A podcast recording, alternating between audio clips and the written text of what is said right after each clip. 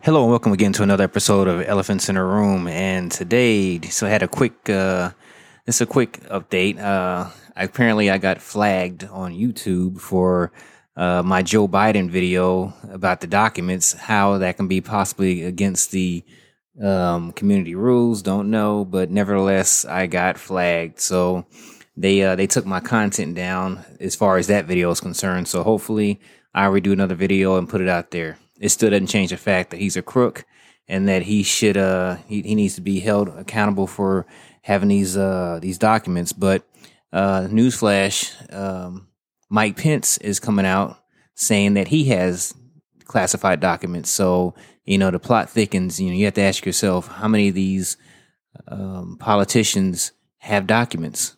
You know, apparently a lot of them do have documents. I'm quite sure if you uh, went and checked George Bush Jr. And if you wouldn't check Barack Obama and Nancy Pelosi and uh, George, Bill Clinton, I'm, I'm quite sure they all got some kind of documents in in their possession, some way, somehow. So we're going to see what happens with this uh, with this latest development. So you know, apparently, I guess Mike Pence is trying to come clean, so that way he can make a run for the presidency. So again, I want to thank you for listening to the podcast. This is Ed Walters.